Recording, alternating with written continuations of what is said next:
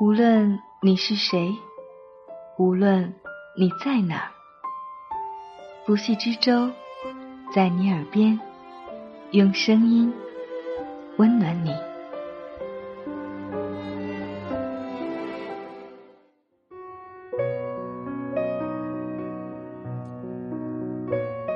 你好吗？这里是在你耳边，我是不息之舟，用美丽的文字、动人的故事，温暖你的耳朵。你也可以在微博艾特不系之舟的海洋与我联系。这一期节目，我们要同大家分享的文字来自念一。哪有什么完美人生，不过是懂得权衡和取舍。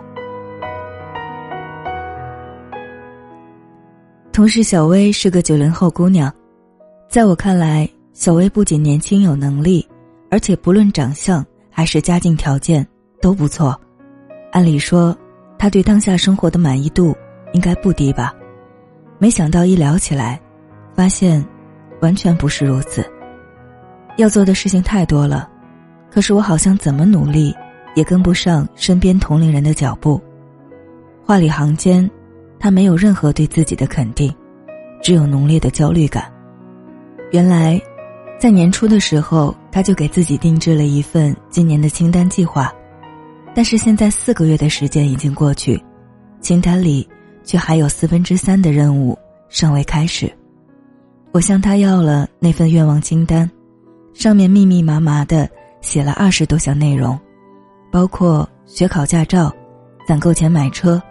拿到年度最优秀员工奖，坚持长跑突破十公里等等。这些目标都是出于你真实的意愿吗？我问他。小薇告诉我，去年年底她参加了一场高中同学聚会，发现好多同学不是跳槽升了职，就是已经买了房和车。好强的他下定决心要自我施压，激励自己快速成长，结果可想而知。越是想要拼命追赶，受挫感就越重。这让我想起了一句歌词：“人生完美的事太少，你不可能什么都想要。实际上，基本不可能有完全如人所愿的人生。无论你的设想有多完美，每个人的时间精力都是有限的，能做好的事也是有限的。不盲从，不较劲，选择自己擅长。”且喜欢的领域，然后付出持久的努力，才是当下的他最应该做的事情。我有个朋友在一家省级金融机构工作，几年前得到一个下基层挂职担任行长的机会，但接到消息没多久，他就检查出怀孕了。新职位需要开足马力，全身心投入，如果承接下来，显然就不适合。继续怀孕，在孩子和事业之间权衡再三之后，朋友最终选择了前者。谁的人生会没有遗憾呢？遵从自己的内心就好，这是他当时对我说的话。是啊，只要有选择，就不可避免会有遗憾，但这才是真实的人生。现在朋友的孩子已经三岁了。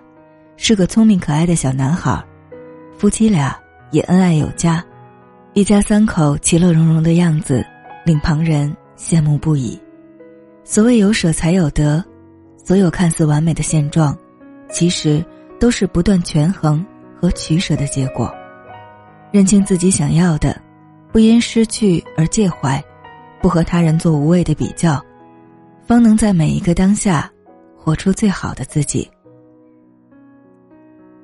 坐井观天的故事，我们耳熟能详。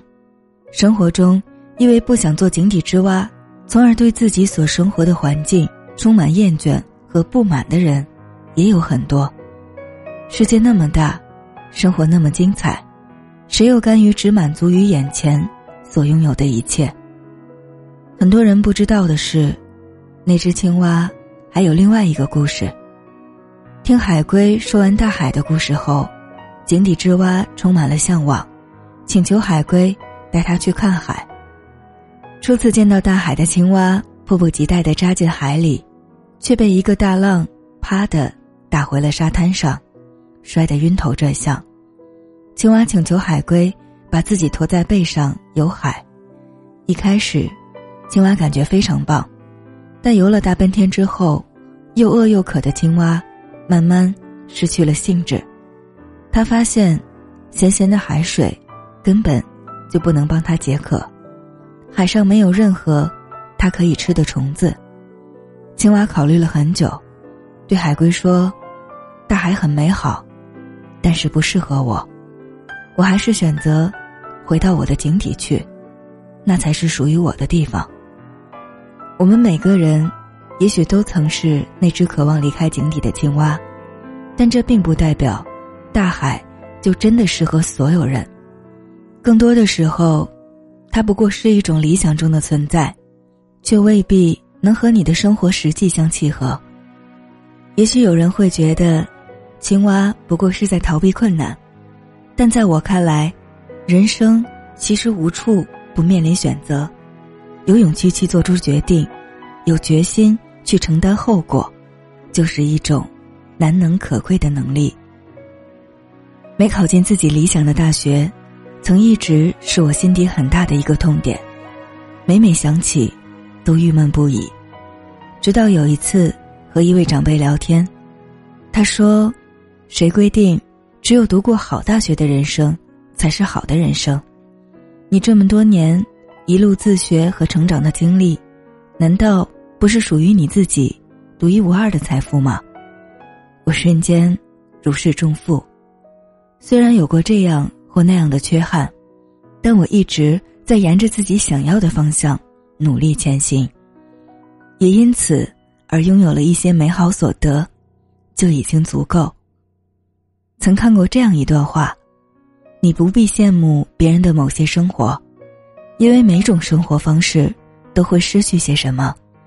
重要的是，你要找到你最偏爱的那种，坚持下去。是啊，人生看似复杂无比，但其实大道至简，没有最好的选择。只有适合你的选择，没有最正确的人生，只有属于你的人生。越是感到迷茫、无从选择的时候，越要学会权衡取舍，学会化繁为简。要知道，不害怕失去，本身就是另一种形式的得到。感谢念一的这篇文字，也感谢。你的用心聆听，欢迎在节目下方留言或微博艾特不息之舟的海洋与我联系，我们下期再见，